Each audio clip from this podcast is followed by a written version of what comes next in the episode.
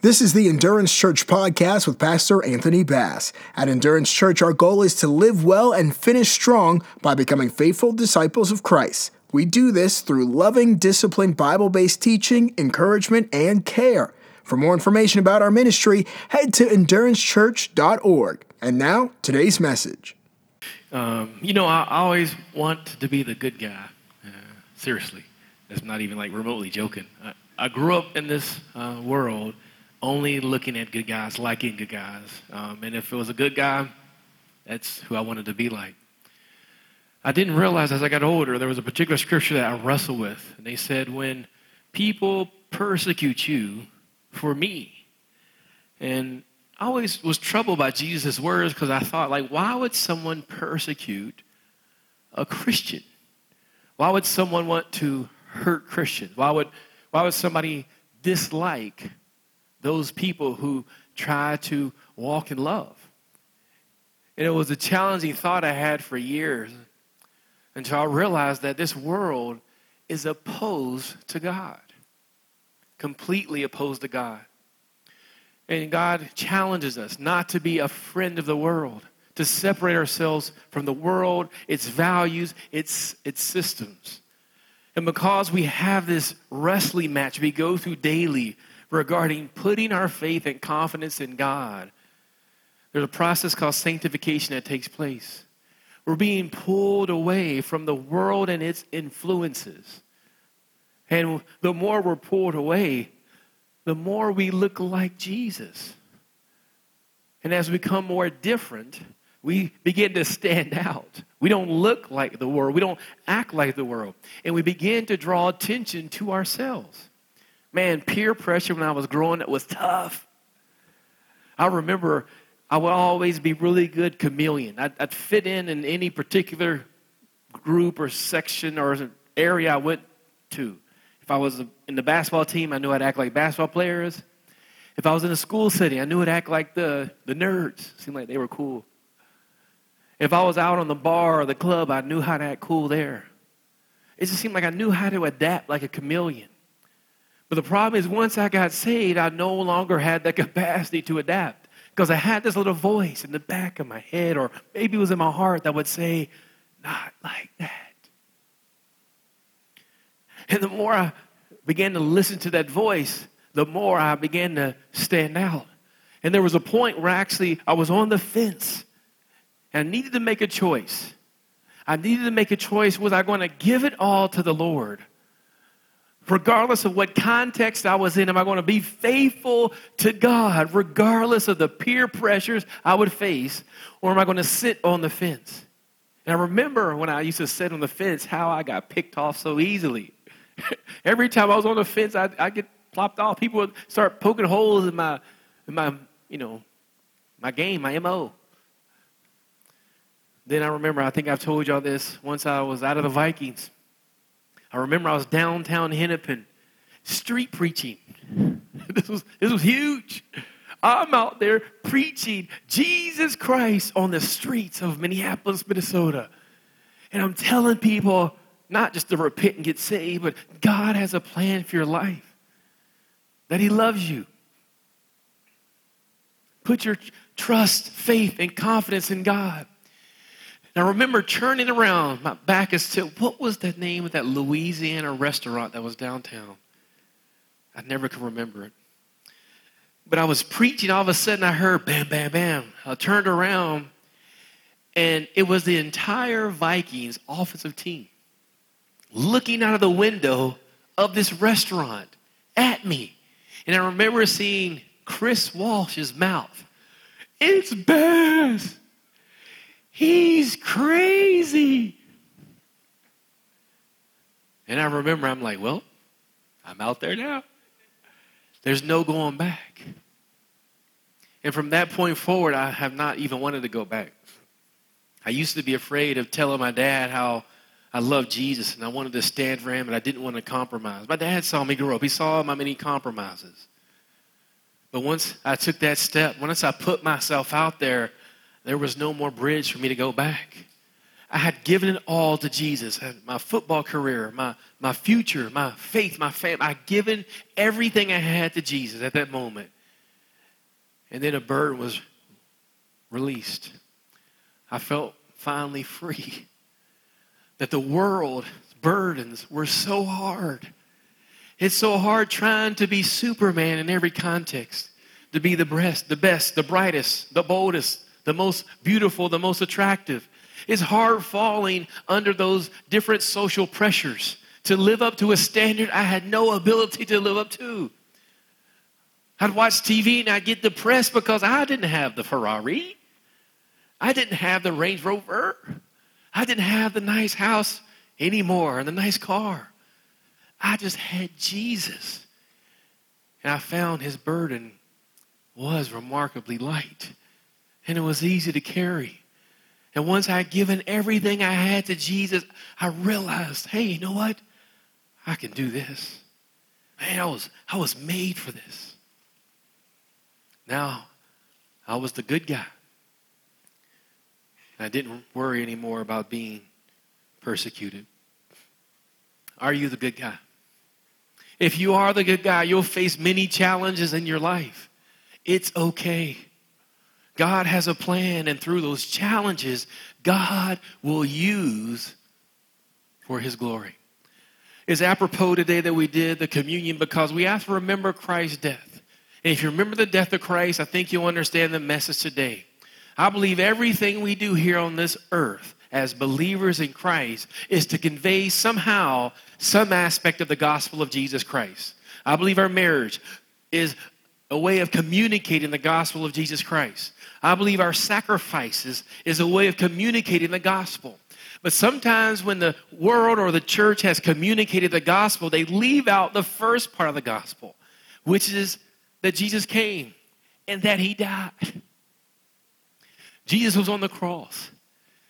Most people today, for the past 60 years, have talked about the resurrection power of Jesus Christ. And that's amazing.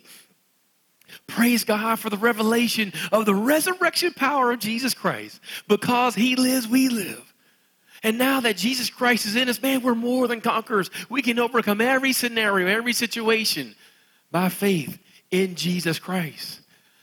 But we forgot the first part the first part that many of the old saints, oh, the early church remembered that Jesus Christ suffered. And because he suffered, sometimes we too have to suffer. I'm not a sign of you suffering. Your suffering may never be like mine. Your suffering may be that Netflix goes out as you were trying to watch that TV show. Your suffering may be that you put your Bible on your desk at work and people give you this scary eyebrow. Did it work? I'm working on it. Okay, yeah, yeah. they give you this scary eyebrow, like you're one of those. Your suffering may be, man, I can't compromise. I need to take a stand and tell my boss. And if I take this stand, I may get fired. I don't know what your level of suffering may be. But the early church knew that suffering was a part of the gospel. Why? Because before there's a resurrection, there has to be a death. And when we live our lives faithfully, we experience the death of Christ in our lives so that the resurrection can be made known to everyone. I got a quote by John Stott, one of my favorite scholars. If you are a reader, I know some of you are very much avid readers. Pick up any of his books, they're amazing. He's a great scholar. And he said, How did, the, how did Jesus expect his disciples to react under persecution. He said in Matthew chapter 5, verse 12, he said, Rejoice and be glad. You're like, what? But he goes on to clarify it. He says, We are not to retaliate like the unbeliever, nor sulk like a child, nor lick our wounds in self pity like a dog, nor just grin and bear it like a stoic. Still less, pretend we enjoy it like, uh, help me out there. Yeah, I know, masochist. no, we're not sadistic. We don't take pleasure in pain. What then? It says we are to rejoice as a Christian should and even leap for joy. Because when you suffer for Christ, Jesus says, Great is your reward. I can honestly say I don't know a large amount of people here who have suffered for Jesus. Now, I know people who have suffered because they have a bad attitude. I know here Christians who have suffered because they've been mean. I know people in the world who've been mean and suffered. I know people who have suffered because, you know what, people were jealous of them. But I've found very few people who are willing to say, I'm going to stand for Jesus regardless of what this costs me. And, and, and be willing to be persecuted so that Jesus could get glory. And when we do that, when we take that stand, we are to rejoice, to jump, to leap for joy. Now, the word here, rejoice, is not exactly this expressive leap for joy. These are two different concepts. Leaping for joy is the result of you rejoicing. Because when you're rejoicing in the Greek, the word rejoice means to remember God's sacrifice, to remember God's grace. So when you're feeling down or disappointed, when you're struggling, when things aren't working out the way you want, and you're doing everything the way God told you to do it, and you just feel low, think about his sacrifice. And remember, he got out of the tomb. And he will resurrect you, in a sense, in your dead situation and bring life for his namesake. Figuratively, literally, you will be resurrected one day from death, never to die again. You'll be then the ultimate overcomer. Let's jump into the scriptures. Second Corinthians chapter 4, verse 8 through 9. You know, me and a group of guys go through this Bible study. We've been in Corinthians for uh, 2 Corinthians for a couple of weeks now. Also at our church, we've been going through First Corinthians for a while. Um, I remember Chris said, man, First Corinthians is one of the best books for the church. We need to teach this to every single person who enters this church. I agree. I believe the book of Corinthians is so appropriate for our day because I believe Paul was addressing uh, the very issues we are facing today. And he didn't give up on them. He thought better of them. He thought they could overcome, and they did. It starts in verse 8. It says, We are hard pressed on every side. So you have to understand what Paul is going through. If you go back to the beginning of First Corinthians, Apollos was there preaching a gospel that made them feel good, preaching a gospel that appealed to their flesh, preaching them, telling them, man, you trust God, you'll make it up the social ladder. You trust God, you'll get these good things. And uh, Apollos was using these highfalutin rhetoric in order to draw people in. He was using almost forensics in order to show people, you know what? Either through rhetoric or forensics, I could bring people to God. His church was growing, but Paul said, no, no, no, no. Apollos got sent home. He said, get out of there. Come home. He said, I'm preaching to you the simplicity of the gospel. It's so simple so that your faith won't be in a great speaker, a great communicator, or just some promises, but your faith will be in God and His power, and God alone will get glory. Now, Paul, he can't lie about a scenario. He's suffering, he's laughed at, he's not a good speaker. He may be country. We know he's not country, he's a city guy. He's one of the most educated people on the earth. He studied under Gamaliel. He studied under the Greek schools. This guy is the smartest human being most people consider to have ever lived. Yet he's saying, I'm going to be simple here. Jesus Christ came, fulfilling the scriptures. Jesus Christ died. He was resurrected.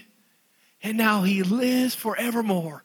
Put all your hope and faith in that fact people are looking at these other teachers that are prospering and they're like, wait a minute, I want my life to be like those people. I want to be part of Apollos' team or even Peter's team, maybe Jesus, but no one likes Paul because Paul's life is hard.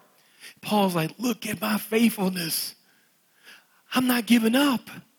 You see the struggle I'm going through, but look at my faithfulness to God despite my shortcomings, despite the fact that I'm not the best speaker or teacher. I don't have the most people follow me. Look at my faithfulness to God. Mirror that. And he goes on to say, Hey, I'm going to tell you the truth. Look at my life. We are hard pressed on every side. This word hard pressed is synonymous for the word that was used whenever Jesus was walking through the crowd. And the Bible says he was being pushed on every side, and there was a woman who grabbed the hem of his garment. And Jesus said, Who touched me? And the disciples like, Are you serious? Like, everybody's touching you. You're asking who touched you? Come on, Jesus. He said, No, no, no. Somebody touched me, and I felt virtue come out of me. That's what he's saying here.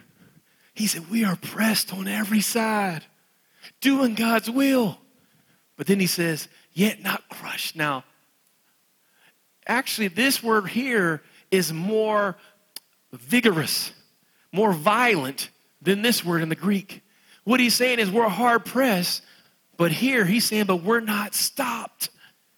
We're not limited. We're doing God's work, and man, it's hard. We're being pushed and pulled. Oh, we're being knocked down. But he says we're not crushed. The word actually is we're not hindered. We're still doing God's will. We're not stopped. He goes on to say, We are perplexed. Uh oh. But not in despair. This word here is the more intense word. He's saying, We are confused. Who here has followed the Lord? You've done everything right for two whole months. You don't even remember any sin of omission or commission. And things are not going the way you want. And you're like, what is going on, God? Perplexed. I'm perplexed today. I'm like, what's happening, God? How could things be going this way? He said, that's how we are. But then he goes on to say, but not in despair. What is he saying? We know there's still a solution. I might not know all the answers, but I know God is going to get me through this. Man, I, I was praying and fasting and got my word from the Lord. And I was like, yes, God, okay, victory is going to happen. And then things went the opposite direction. And I'm like, oh, I don't understand. How could it be, God? But in that scenario, when you're confused, you need to say and trust God. I don't understand what's going on, but I know there's a solution out of this. And that's what Paul's saying here. He says, We are persecuted. That's easy, but not forsaken. He's saying, You know what? Persecution is happening to us. We, we know we can't get away from it, but God's still with us. To me, one of the best feelings in my walk with God is this fact. Sometimes negative things happen, or troubling times happen, or a storm comes. And I'm like, oh, I feel so bad today. The bed feels so good this morning. Let me just sleep a little bit longer until I feel better. Or I get out the bed and I'm like, oh no, I have a bad attitude.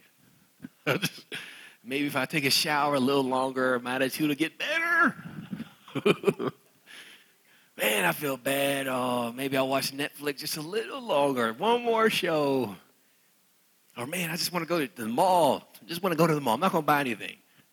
Just go to the mall, walk around. I feel better. But not forsaken. See, the fact is, God shows up in those scenarios to let you know He's still there. Stay faithful in the midst of the storm, and God will give you clues literary terms, context clues. He'll let you know, he'll give you signs to let you know you're on the right path. And once you see God show up, rejoice. Because it's letting you know you're okay. You're going the right direction. Keep going forward. It may not be the answer you want, but the fact that He's still with you should give you courage to let you know you're on the right path. Keep going forward. And maybe in time you'll get bold and say, you know what? I know it looks bad, but God's going to make a way. And people look at you like, what's wrong with you? God's going to make a way. Watch. Because He will. And the last part, it says, struck down, but not destroyed. And what he's saying there is clear. He's like, man, we're getting hit, but we're not getting killed. I got hit by Mike Tyson. Not for real, but in this analogy, I got hit by, I can't even say, um, can't say Mayweather because it would knock me out. Um, Jon Jones, I don't know. Who is it? Who's, what's the, Conor McGregor. Yeah, I got hit by Conor McGregor, but he didn't knock me out. I still got up. And that what he, that's what he's saying. Life will knock you down. Acknowledge it. It's okay. That doesn't mean you're out of God's will because you can still get up. Now, this was one of the hardest interpretations I've seen in the scriptures because the word in our context doesn't make sense. But in verse 10, it says, always carrying about in the body the dying of the Lord Jesus. Now, here I'm trying to reference us back to the communion. During communion, we remember Jesus Christ's broken body, do we not? And that's basically what he's saying here always caring about in the body the dying of the Lord Jesus. Let me give you a hint here, and I love this part. Our bodies are getting older, our bodies are falling apart. It's okay. That's not what he's talking about here. What he's saying is when you go through your storms, has anybody ever been through a storm? Thank you. And people look at your situation they are looking at a type of Jesus Christ dead body. Remember Jesus when he was pulled off the cross? He was literally dead, and people saw his dead body. They knew he was gone. He was stabbed in the side. They saw him not breathing. He was put in the grave for three days. Now, that had to be confirmed. Why? So they believe the miracle of when he was resurrected. Is everybody with me? Now, you are a part of the gospel story. You are currently going through a storm. You've been praying for something and it hasn't worked out the way you wanted. You are going through something right now. You're like, why, God, am I going through this?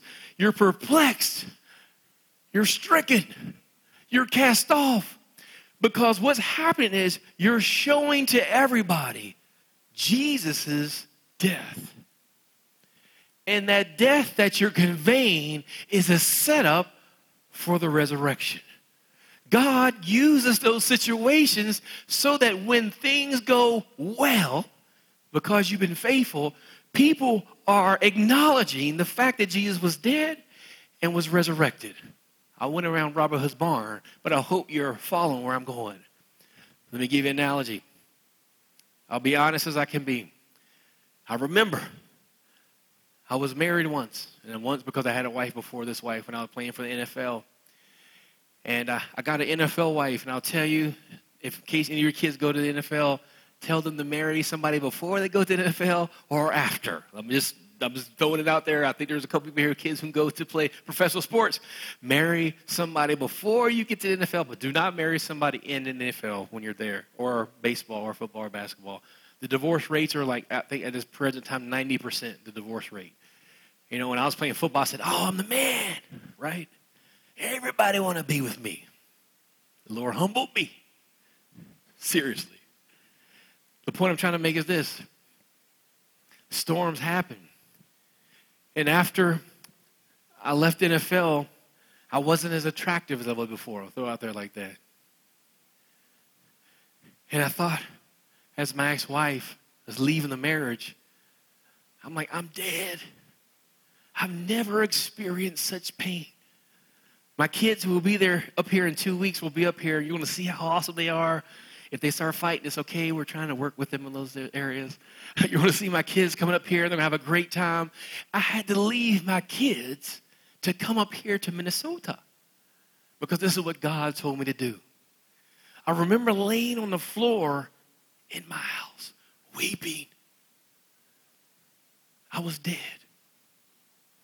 I'm displaying to everybody who knows me the death of Jesus Christ. People are looking at me like, oh man, that's horrible, Baz. I feel so sorry for you. Fast forward five years later, now people are looking at pictures of me like, oh, Baz, I'm so happy for you. Look at your kids, they're so beautiful. You're doing ministry. That's, man, God is using you. See what I have just displayed because of my faithfulness to God through the storm, the death, and now the resurrection of Jesus Christ. And now people will have this little thought that, man, if I stay faithful to God, will He resurrect me too from my dead situation? Yes, that's the point. Troubles come, but they don't last. And when they do come, it's a setup for God to get glory. Let Jesus Christ be resurrected your life. 11 says, For we who live are always delivered to death for Jesus' sake, that the life of Jesus also may be manifested in our mortal bodies. Got a couple of points that we're done for the day. Point one when we die for Christ, then his life is revealed in us. When we die for Christ, his life is revealed in us. When we stay faithful to Christ during storms for his name's sake, Jesus Christ's life will be displayed in our life. It's a guarantee. This is not necessarily prosperity. What it is is God's glory. And you being a vessel. There was a scripture in the oh my goodness, I, I gotta go there quick and I only got two minutes. There's a scripture in the Bible. Everybody knows that there's a man, his name was Gideon. Remember that guy? And Gideon had, um, and his 300 friends had these jars of clay. Remember that? And, and, and, and when they were trying to fight against his army, the Philistines, and to scare them, what did he do? They had to smash the pots. And then the light was shown. If we go back to two verses, we'll see we are, we are jars of clay. He's trying to say this is the process. When we are broken, Jesus Christ's light is revealed. The problem is, many people won't allow him to break. They won't allow Jesus to break them. And they resist that process. Don't resist it. Stay faithful. Stay loving. Let God use you for his glory.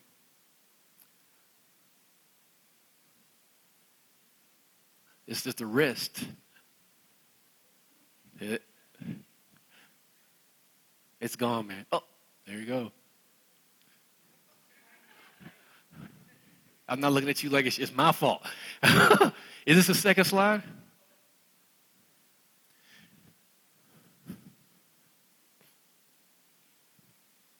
Good. So remain faithful while sacrificing for Christ so that his life can be revealed to the world. Do it so that the church would understand the nature of its calling. Like I said, this is the message that many people haven't heard.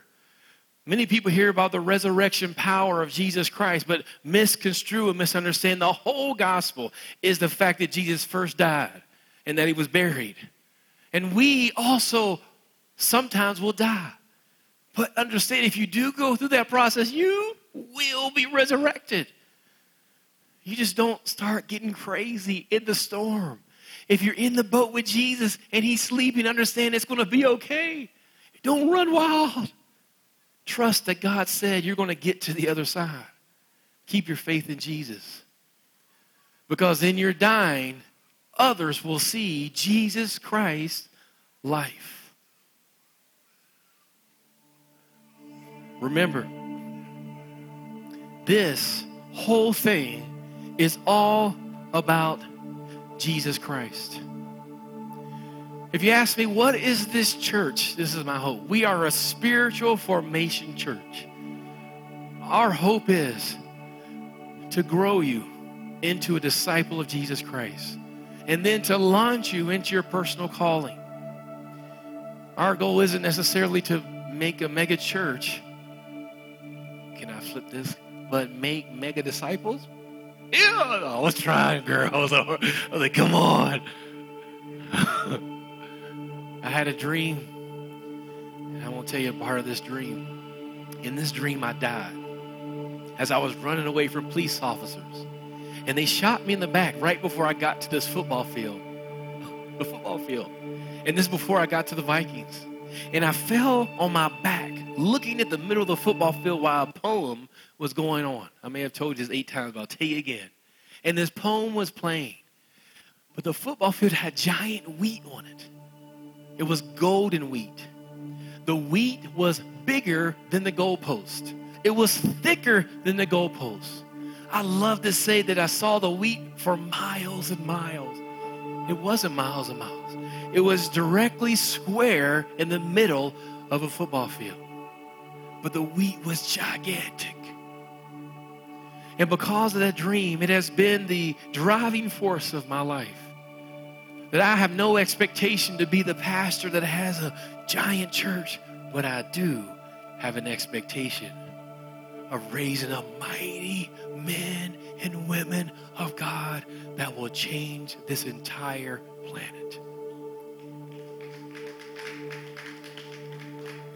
Now, you clap. and that dream's about you. That was you in the dream. God was going to raise you all up. You are the harvest. That's why I'm not playing pro football. Because God sent me here for you. So that you would press into what God has called you to do and to be. God wants you to change the world. We're going to have opportunities to do that here at this church. We're going to do outreach events. We will. We're going to go to Israel. We need two more people, maybe three. We're going to go to Uganda, Dominican Republic. We're going to go to China. We're going to go to Bosnia Herzegovina. And some of you will not be coming back anytime soon. Not because you're going to die, but maybe Israel die. And then you'll live a resurrected. At least that servant work together. You may go to Bosnia and not come back because God may call you there and you not come back and you change all of Eastern Europe. That's what this is about. About you finding your calling. There's more that God has for you. He requires a greater level of commitment. I love this country, but we have to rise above our culture and be completely dedicated to Jesus Christ. You all can do things that are unimaginable, greater than I even could hope or dream. It's not me. This dream is yours. But what you have to do is trust Him, fall in love with Him, make Him the center of your life, stay in His presence. This has been a presentation of Endurance Church. For more about the ministry, head to endurancechurch.org. Follow us on Twitter at twitter.com slash endurancechurch and like us on Facebook at facebook.com slash endurancechurch.tv. Remember to live well and finish strong.